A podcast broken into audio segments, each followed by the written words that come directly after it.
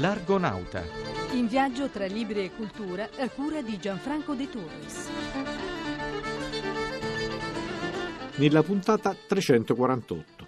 Di fronte agli scacchi del mondo moderno è urgente approntare un manifesto antimoderno. Uso e abuso dei vaccini nella società globalizzata. Quando una università fonda una casa editrice. Un romanzo giallo su mafia e politica alquanto deludente.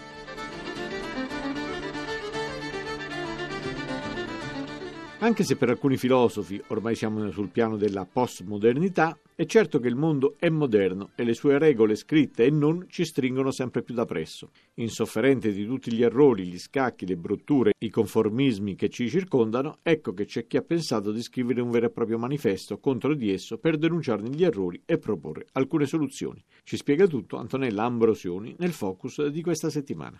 Manifesto antimoderno è il titolo del nuovo libro di Luigi Iannone, saggista storico delle idee, edito da Rubettino. Il titolo potrebbe essere un po' provocatorio. Iannone, lei si sente un conservatore in cerca di futuro? Ovviamente non c'è nessuno che non possa dirsi moderno, nemmeno il sottoscritto. Però il tentativo che ho cercato di fare è quello di porre delle domande radicali, senza però volgere lo sguardo al passato. Naturalmente anche la modernità può essere criticata nelle sue contraddizioni. Lei quali questioni pone sul tappeto? La fine della filosofia, cioè la fine del pensiero. Nessuno è più in grado di elaborare un sistema di pensiero alternativo. Io nel libro, per esempio, ho riportato tratti della rivoluzione francese, che fu certamente un'esplosione di idee, spesso violente eppure deliranti, che comunque cambiarono il modo di pensare, di vestire, il concetto di libertà, di cittadinanza, i nomi, persino il calendario. Lo stesso è accaduto con la rivoluzione industriale. Oggi invece nessuno pensa a un modello di sviluppo, a un modello di società diverso. E allora perché edificare un pensiero, affidarsi alla filosofia?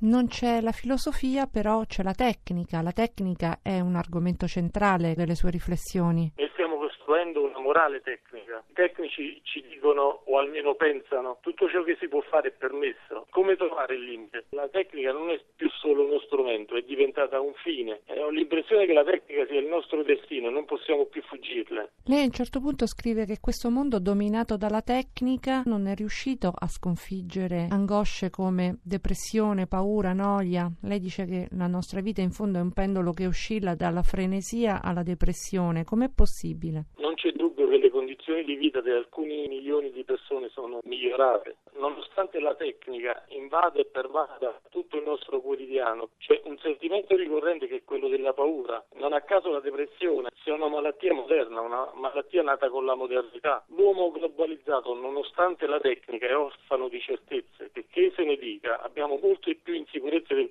passato. Insomma c'è una sindrome da Titanic che avvolge sempre il nostro orizzonte e di cui facciamo fatica a liberarci.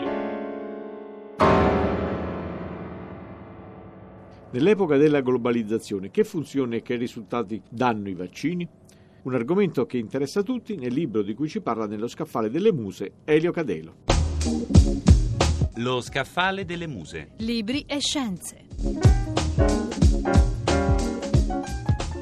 Questa settimana parliamo del bel libro scritto da Rino Rappoli e Lisa Vozza per la Zanichelli dal titolo I vaccini dell'era globale come prima cosa vorrei dire che si tratta di un bellissimo libro di divulgazione scientifica, in particolare per quanto riguarda la storia della medicina e la storia della ricerca scientifica. Infatti il volume racconta non solo la storia dei vaccini e delle epidemie, ma anche come è cambiata l'impostazione della ricerca dai tempi di Pasteur grazie alla genetica, ai computer e così via. Si tratta di un libro che a nostro avviso andrebbe letto in tutte le scuole, perché chiarisce molti aspetti della medicina e fa crollare stupide leggende metropolitane che vedono nei vaccini, ma anche nella genetica, un pericolo per l'uomo. Insomma, direi che questo libro, per la chiarezza con il quale è scritto, con la semplicità con la quale spiega concetti complessi, dovrebbe essere letto da tutti per potersi orientare nel mondo d'oggi.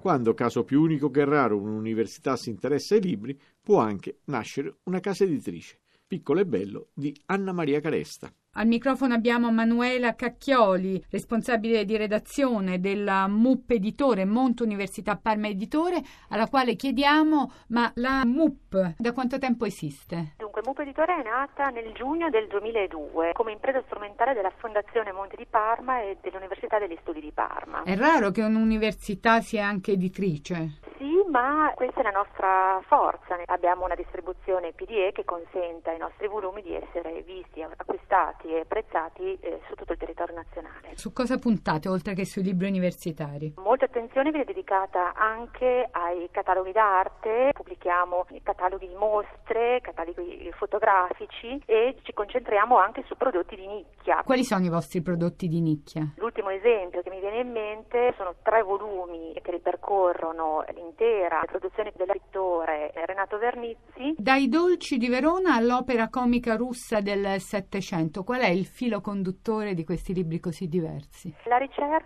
lo studio approfondito, inedito. Tipo? Abbiamo pubblicato tre opere del Settecento russo, mai tradotte in Italia. I dolci di Verona eh, non sono le solite ricette che troviamo magari in altri libri, ma proprio si va alla ricerca delle ricette delle nostre nonne, quindi un eh, valore aggiunto. Se non eh, ci fosse questo grande spazio dato al libro universitario, voi ci sareste sul mercato? Assolutamente sì, abbiamo una collana dedicata alla narrativa, alla saggistica, presenteremo al Salone del Libro di Torino una ristampa delle parole abbandonate di Luigi Malerba, quindi insomma abbiamo autori eh, di, di fama nazionale.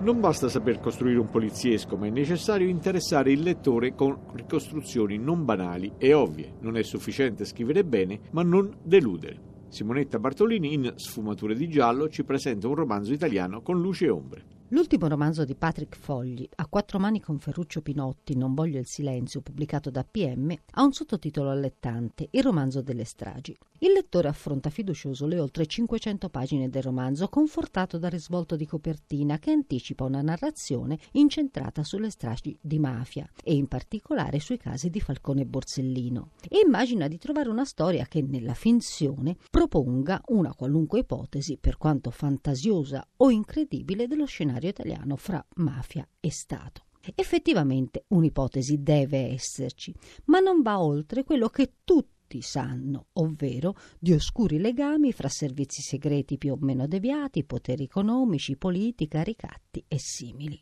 Il problema sta nel fatto che alla fine il povero lettore si perde nei meandri di una storia talmente complessa e resa ancora più complicata dalla presenza di personaggi inventati che invece di aiutare a sciogliere alcuni nodi con il legittimo ausilio della fantasia aggiungono confusione e oscurità, che alla fine delle 500 pagine il vero risultato che questo romanzo raggiunge è quello di essere mimetico al mistero che circonda la storia delle stragi italiane di mafia. Però allora è inutile sorbirsi un romanzo così lungo e alla fine noioso.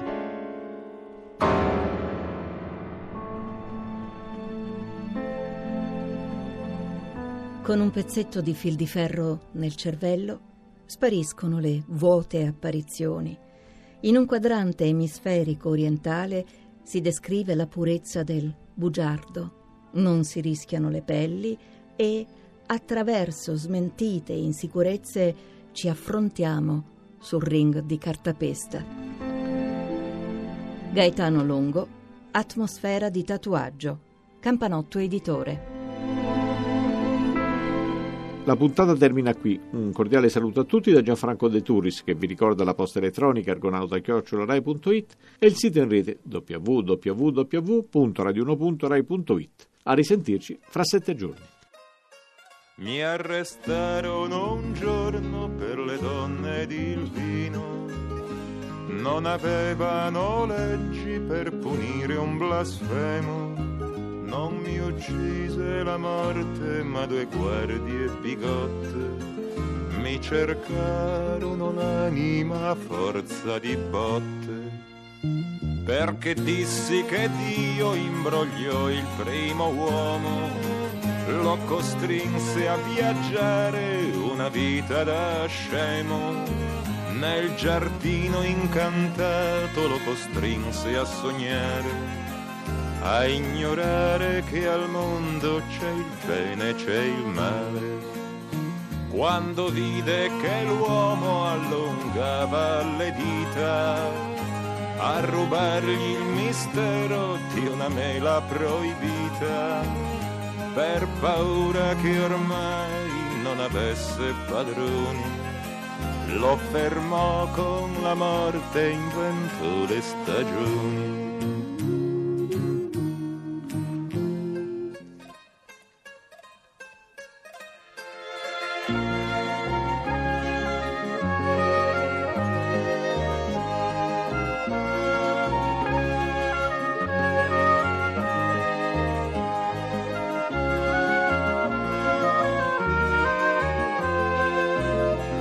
Cercarono l'anima forza di botte. Esse furono due guardie a fermarmi la vita, è proprio qui sulla terra la mela proibita. E non Dio ma qualcuno che per noi l'ha inventato ci costringe a sognare in un giardino incantato ci costringe a sognare in un giardino incantato.